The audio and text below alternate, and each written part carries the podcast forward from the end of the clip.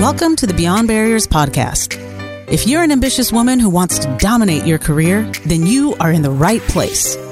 This podcast is co hosted by Nikki Barua, digital innovator, serial entrepreneur, author, and speaker, and Monica Marquez, ex Googler, diversity expert, and senior corporate leader. From inspiring stories to cutting edge strategies, you'll learn how to develop the skill set, mindset, and tool set to get future ready fast and accelerate your success. Hi, I'm Nikki Barua, your host for today's episode. If you want to make a difference and not just make a living, then learn how businesses can be a force for good and partner with nonprofits to create impact together. Meet Danielle Holly, CEO of Common Impact, an organization that designs programs with corporations to empower their people in addressing social challenges. Danielle has helped numerous corporations navigate the new era in corporate social responsibility and skills based volunteering, including global powerhouses like JP Morgan Chase, Charles Schwab, Marriott International, and Fidelity Investments. Danielle envisions a world where every person is able to bring their values and personal mission to their day jobs, integrate healthy and sustainable personal lives, and as a result, have the drive and energy to make our communities more equitable, and vibrant. In this episode, Danielle shares her perspective on the transformation that can happen when people from different perspectives, disciplines, and backgrounds come together to create lasting change. She also reveals how she's personally adapting to a world that is evolving rapidly and requires new skills and bold perspectives. Visit I'mBeyondBarriers.com where you'll find show notes and links to all the resources in this episode, including the best way to get in touch with Danielle. Hi, Danielle. Welcome. Thanks for joining us on the show. Thank you for having me, Nikki. Really excited to be here. Awesome. Well, let's start off with your personal story. I'm so curious to learn about the making of Danielle. Never thought about it that way. uh, I so I uh, born and bred in New York, and my professional story starts at the beginning of another crisis, actually. Uh, we're talking right now in the middle of COVID 19, and uh, my I graduated college right after September 11th and was. Um, headed to a career in media and television. I had a great internship with Peter Jennings at ABC News, and I was about to take off on my fabulous media career, and then there was a complete blackout, and um, that fell through and I had no idea what I was going to do next. And um, I actually was talking to someone this morning, and this has been a theme of my experience.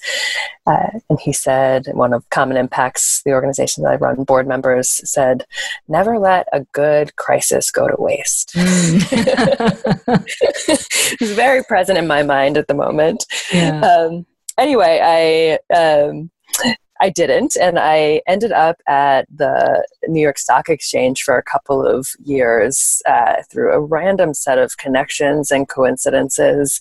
And so I was uh, uh, suddenly working in finance and in the belly of the beast, and my day really ended at four when the bell rang. And so I was doing a lot of volunteer work, what I would now call skilled volunteerism.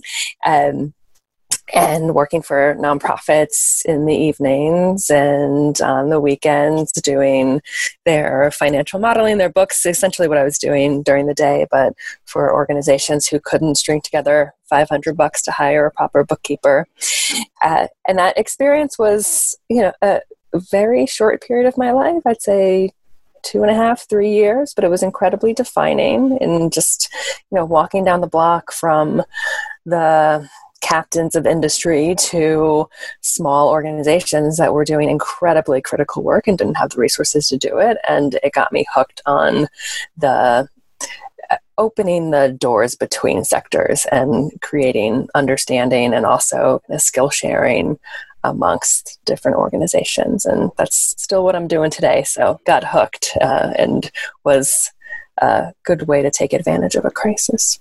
Wow that's fascinating that you went from uh, it's almost like you told a story about what happens between two major crises between 9-11 to 2020 um, but what's also interesting to me is uh, you know the kind of shifts um, that you made in your career and to go from media and television to wall street and literally the stock exchange to now being in the nonprofit world what are the set of competencies, if you will, that allowed you to seamlessly move between such diverse sets of um, career paths?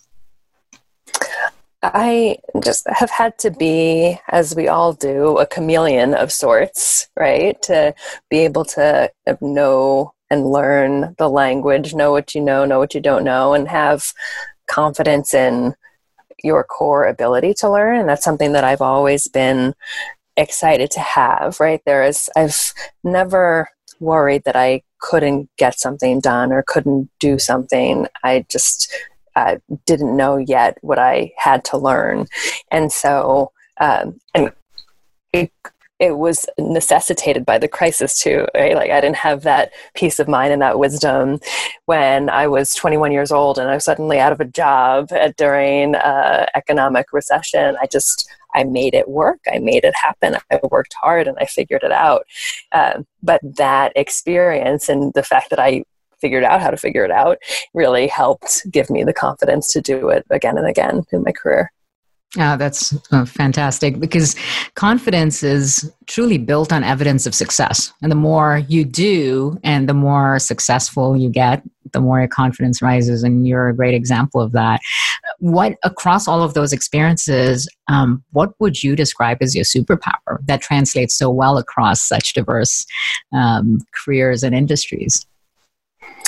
What I, and I'm calling on this right now, what I would claim as a superpower is that the ability to stay calm and have a vision in chaos. Mm. So I, I actually, it's, it's also, it also has a shadow side, a weakness side, which I'll, I'll share.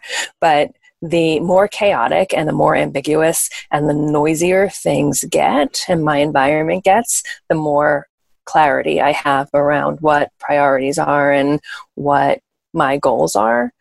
And try to inspire others around those goals. And I think that is also, uh, you know, at moments like this where we are literally talking about issues of life and death every day, the small stuff disappears, right? Like mm-hmm. the small political dynamics, the battles that we were fighting a couple months ago don't matter as much anymore. Um, and so that's what I that's what I have relied on in in times like this and in general but especially mm-hmm. so you reference the dark side tell me about that i sweat the small stuff so you're uh, truly a wartime CEO. oh my gosh, yeah. I like the the worst environment for me to be in is when the thing that I'm doing is working perfectly. uh, you know we're in good economic times we're growing as an organization everyone is doing their job really well and everything is going ultimately according to plan i can't handle it. Race under fire. Exactly. Exactly. Exactly. It's much more interesting to me um, professionally to be you know, fixing building and growing uh, amongst challenges so that's fantastic. I love that. Um, well, so this is uh, the current environment is, you know, terrific fodder for your brilliance to come out, right? It's uh, in the midst of a global pandemic, economic crash, you know, all kinds of issues, you know, people, uh, nonprofits really struggling. And uh, so um, only good things can come out of this, uh, you know, from based on your experience. I like that framing. I love it. um, so let's talk about um, Common Impact. Uh, you're the CEO of Common Impact, and um, it's a very unique model. Tell us more about it. Sure. So, Common Impact is a nonprofit founded 20 years ago on the basic principle that the corporate world and the private sector had much more to give than their dollars, and that their talent and their expertise and the skill sets of their people were actually their most strategic philanthropic asset. And so the core model is to pull together individuals from companies and build projects with nonprofits that of our our strategic importance to those nonprofits critical capacity building projects like strategic planning like technology builds like innovation and identifying how corporate employees can engage and grow their own skills and talents through those projects. And so the model is that companies engage with common impact and invest in common impact to make these projects run. And the end result we call it a win win win for everyone. The companies have engaged their employees and have built their brand within the community. The corporate employees that participate have developed their own skills. There's nothing that fosters creativity and innovation more than a nonprofit environment where you're mm-hmm. working with very minimal resources. And then for the nonprofits, they get critical capacity building support that they don't typically have from foundations or funders. Um, and so that's the the core model. What's one of your favorite examples of um, work that was done with corporate partners? Oh there are too many. That's such a hard question. Uh, there's one project. It was now years ago but it stays in my mind uh, with an organization in Texas called Educational First Steps, and they're um, our one of our partners, Fidelity Investments, worked with them on um, operations project, which doesn't sound all that intriguing, right? People don't find operations all that sexy, but it was. Uh, so the the organization itself was a um, it's certified child care centers um, children in there zero to three.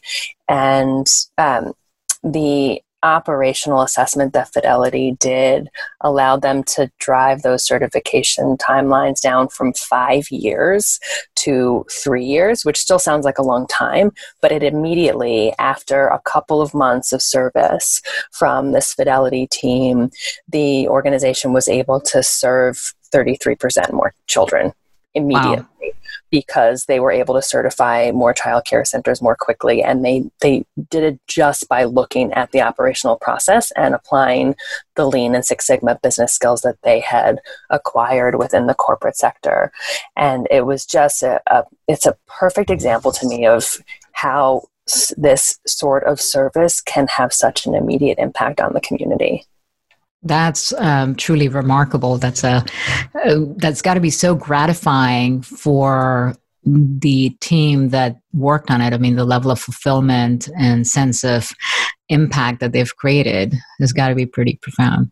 Oh, completely. Yeah. One of them actually joined the board of directors. And just in general, particularly the millennial workforce, they want to have social impact as part of their day job. And they're mm-hmm. making their career decisions based on what their companies are doing for the community and society. And so to have this experience where you can sit at your desk at Fidelity and have mm-hmm. that sense of purpose and understand that you're in a corporate culture that really values that is uh, it's just it's smart business as well as being really great philanthropy.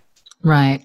Now you've um, shared trends and insights about millennials and the workforce. Um, what advice would you give to business leaders in particular when it comes to attracting talent or even retaining talent? Um, the the statistic that I am always surprised by, that's the strongest that we've seen from these corporate social responsibility programs, is uh, yes, employees leave having developed skills. Yes, they leave more connected to their community, but the the net promoter scores and the metrics that measure how excited employees are about corporate brand that they work for and continuing to work at the company are always the strongest. They mm. see corporate social responsibility programs as an investment in employees and it, so it's an incredible retention tool and mm.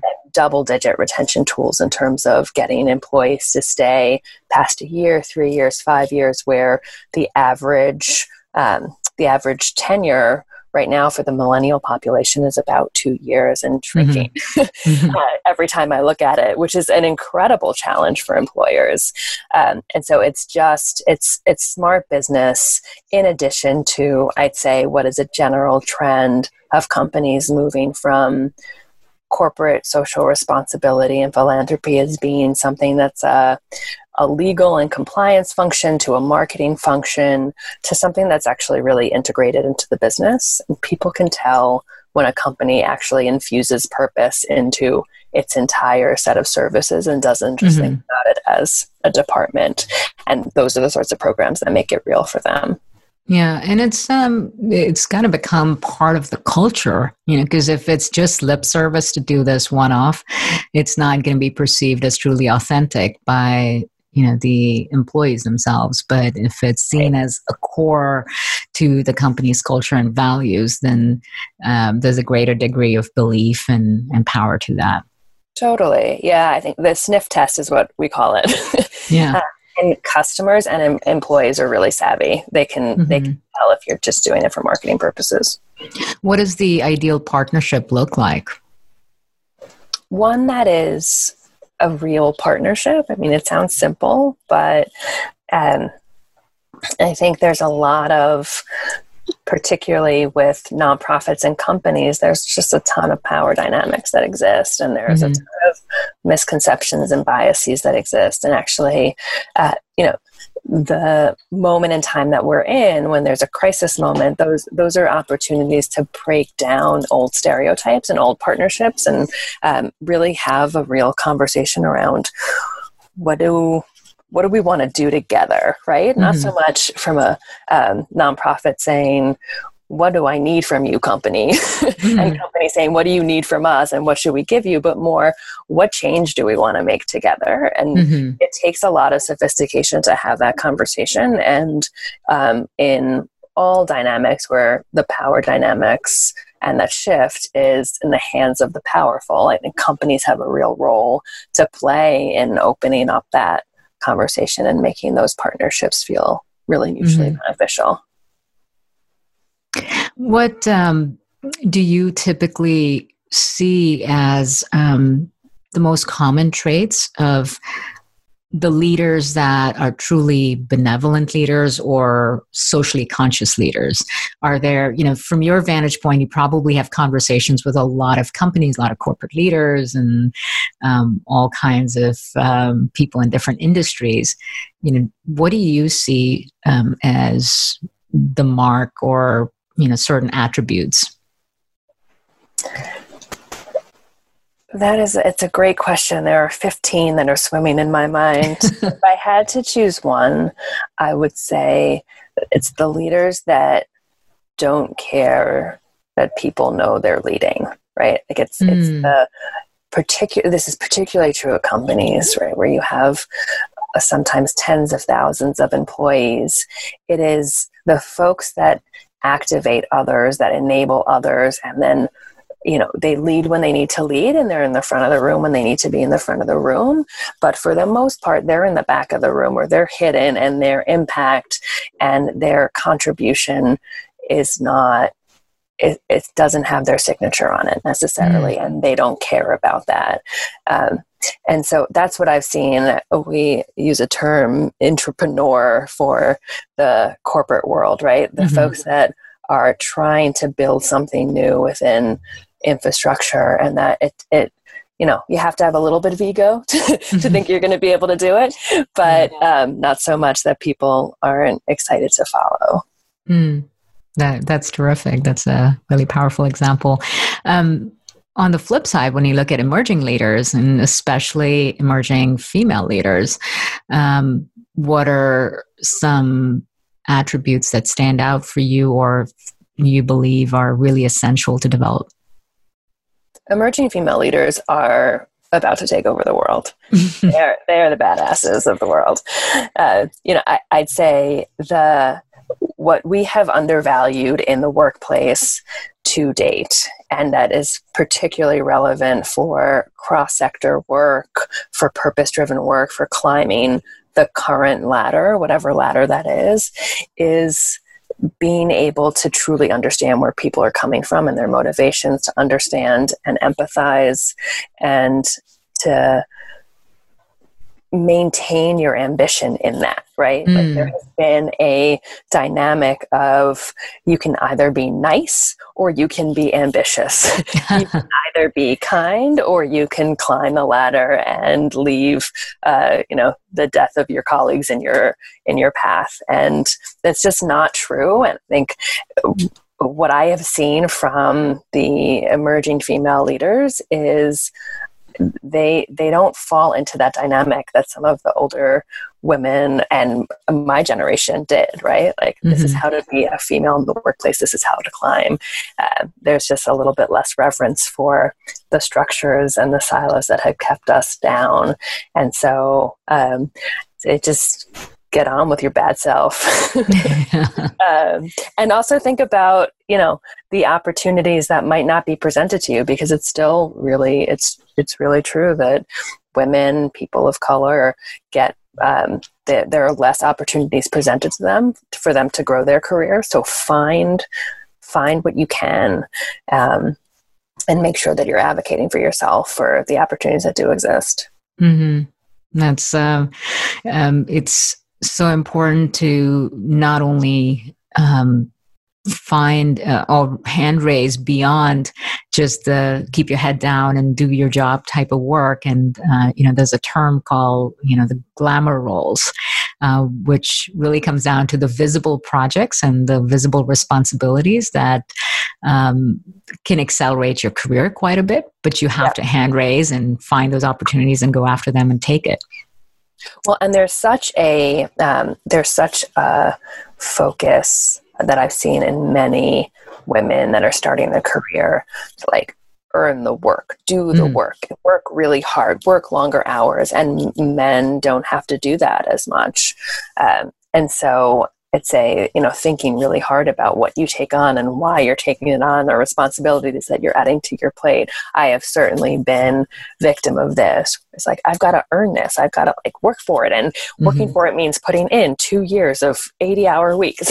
Yeah no it, i mean sometimes it does right? But um, not by default and that's how we um, and a lot of what we talk about i'm on a board um, with you women in innovation. We right we talk a lot about this about how women are um, there's a, there's a dedication to working hard and contributing and that can sometimes be our greatest strength and biggest enemy at the same time Mm-hmm. There's a, a, term within uh, research for imposter syndrome that uh, describes one of the archetypes as the superwoman. Mm-hmm. And the superwoman archetype is the one that is first in and last out and volunteers for everything uh, to right. do and is essentially wanting to contribute by just doing more than everybody else. And um, it's so often we see that happening. And um, sometimes it's a disservice to yourself because um, you might not only burn out, but you may not be able to focus on the most important things. Right, exactly. And I think crisis definitely clarifies that quite a bit because you don't have the ability to sort of focus on 20 different things. You just have to pick your one battle and go down that path. Exactly. Yeah, we all, um, the Common Impact team right now is all working from home. A lot of us have young kids that are now just running around our houses. uh, and it has forced a conversation around, you know, it's not about the hours that you work, it's about clarifying what our priorities are as a team mm-hmm. and making sure that we're supporting each other and getting those priorities done. So, yeah. Yeah. So um, the pandemic has not only stunned the world, but it's really stalled our way of life in so many ways, and it's affected businesses and nonprofits all over. How has it affected uh, Common Impact, and also how are you responding to that? So I feel generally lucky that pro bono and skills based volunteer programs, for the most part, translate pretty seamlessly to a virtual environment. And actually, it's uh, we've brought some new models online, like a hotline model that allows nonprofit executives to pick up the phone and get in touch with a corporate executive who has experience in financial scenario planning or crisis management. Um, so it has been almost expansive for our mm. programming. Um, you know, I think there's a lot of trepidation around how people can engage and who who who can engage right now, but. Um, nonprofits really need quick support. Most nonprofit leaders have not dealt with a crisis, certainly of this scale, but most of them haven't even been through the 2008 crisis as the mm-hmm. heads of their organizations. And so, um, managing and navigating and innovating their programming is something that we're trying to really quickly respond to and support. And um, we're seeing in the nonprofit sector, there's such a difference in how organizations are being impacted because there are some organizations like the food pantries and food delivery services where the demand is skyrocketing um, but the resources their volunteer workforce that typically doles out all the food is has dissipated or evaporated mm-hmm. completely um, and then there's some organizations like Common Impact, right, where, yeah, there are adjustments that we have to make, and it's not clear if our clients are going to be able to engage with us this year in the way that they had planned. But for the most part, our model is still intact. And we're also, of course, seeing that on the corporate side mm-hmm. as well. What um, advice would you give to corporate leaders in this time, especially when it comes to their social impact initiatives? To remember that in these moments, the double bottom line of societal impact and financial impact is ever more important.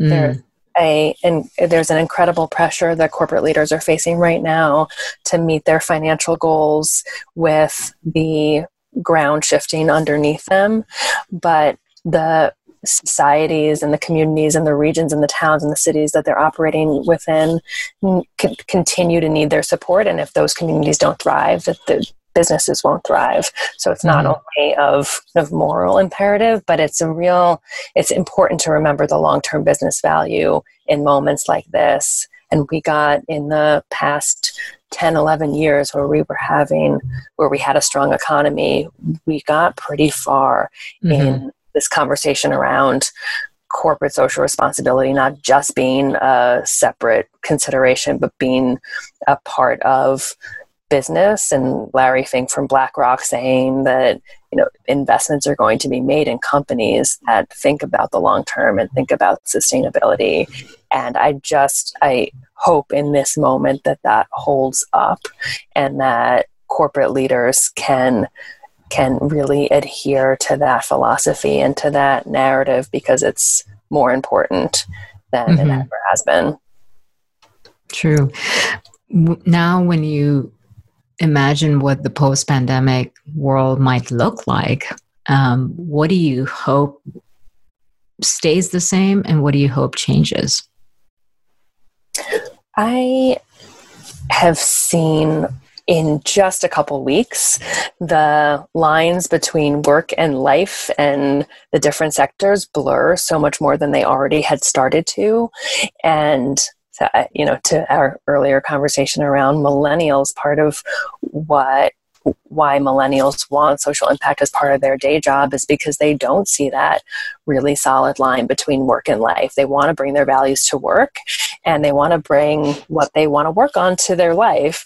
And um, I, you know, as we're seeing babies and kids and uh, dogs in the background of conference calls, and people are still um, working through and making sure that those goals are met, I'd say we're going to see, I hope, less of a stigma around the professional environment and what working mothers and people who maybe haven't been brought through an undergraduate education or a graduate education, their experience and their presence, uh, having a more balanced perspective on that.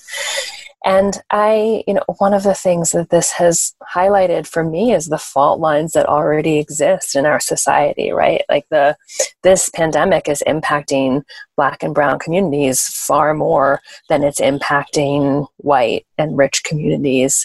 And um, I'm hopeful that the common humanity and the common experience will allow us to realize that these, these are not the other, right? Mm-hmm. These are our neighbors. These are people just like us. And when um, something like this happens, that we can all um, come together around. I, I mean, it sounds a little Pollyanna, but I really, I think this is a moment where if social sector leaders and corporate leaders can recognize that, that we have a chance to solve some of our deepest challenges on the other side of this. Yeah, it definitely has presented an opportunity for a true reset and replacing mm-hmm. it with lasting, sustainable, and more socially impactful solutions. Um, I also think. Uh, there was a Medium article I read this weekend that uh, you may have seen it that essentially said we have the chance right now to Marie Kondo our lives and our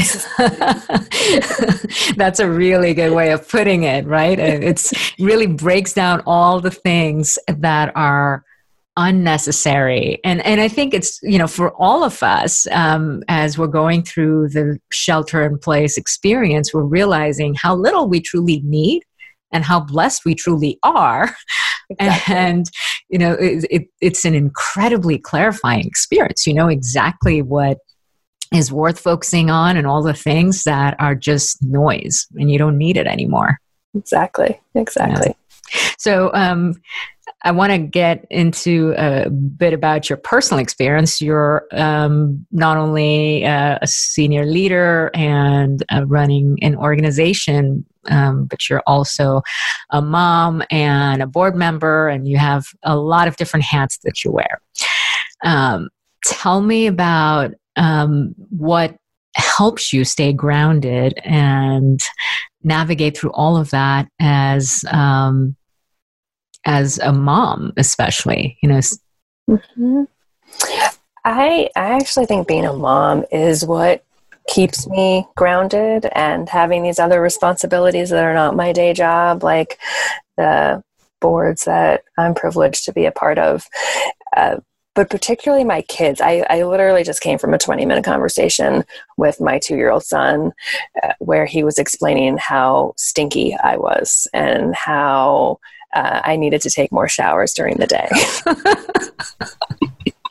which for the record i don't think is true but it was a humbling experience. I love that. Uh, but there is i also love when you have to leave board meetings to attend a parent teacher conference for your two year old I know at 9.30 at night uh, yeah. pandemic. Um, yeah you know it's just it it has grounded me in my priorities and at the end of the day what is most important to me is that i'm raising these kids to be healthy and productive members of society and there's just um, there's something that resets me at the end mm-hmm. of the mm-hmm. day or at the moment at 1.30 p.m when i have to stop working and take care of them um, and it's it's been you know it's complete chaos. I have a two year old and a one year old, um, but it is incredibly grounding. And so are, you know, the board positions that I have. I could very easily, without that, get too mired in common impact and the current working environment and the micro details and not see the themes and it really being on the board of Women in Innovation and another local board here in New York called Fan for Kids has allowed me to step out of that, get out of my own head a little bit. Um, and so, again, it's, it's something that, you know, it's machinations. How do you fit the hours into the day? But it has been really grounding for me. Is there a particular daily habit or um, something that has really really helped you? Or you know as a success habit that you can't do without? Aside from a tall glass of wine at the end of the evening um, I I actually I meditate in two different ways. One is through traditional meditation where at the end of each day I'll just take 10 minutes and try to stop my mind or clear my mind. Um, and then at the beginning of the day I do I'm a Peloton fanatic. So I've um, drank the Kool-Aid and I do a really hard cycling workout where I literally can't think of anything else because it's so hard.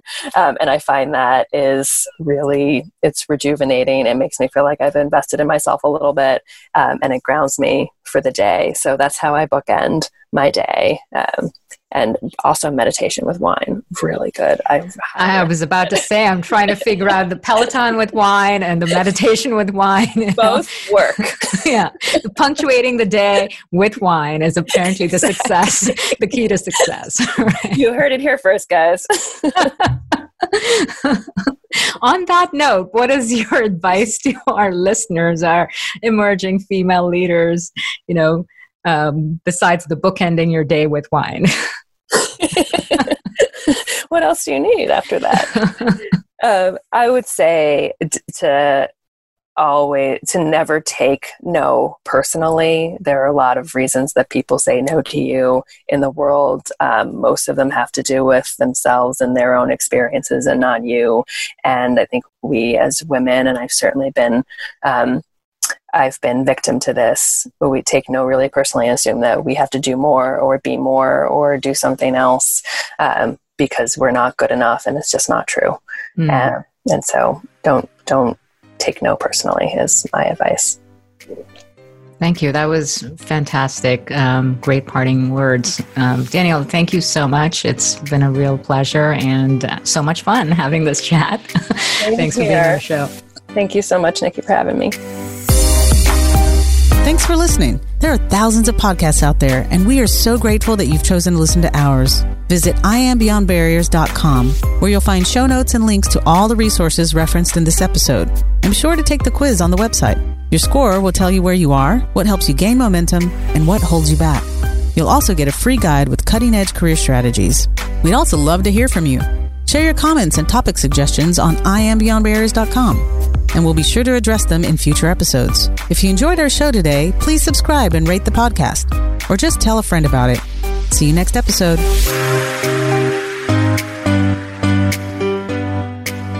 What if you could figure out exactly how to rise up faster in your career?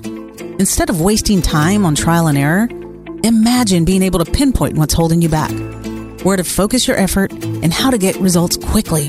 That's exactly what the Beyond Barriers quiz is designed to do. You'll get your personalized score based on 25 essential elements to accelerate career success in the digital age. And you'll get a free guide with cutting edge career strategies that'll help you understand how to gain momentum and dominate your career. The Beyond Barriers quiz takes just a few minutes, but it'll save you months of frustration. Go to iambeyondbarriers.com slash quiz and take the quiz today.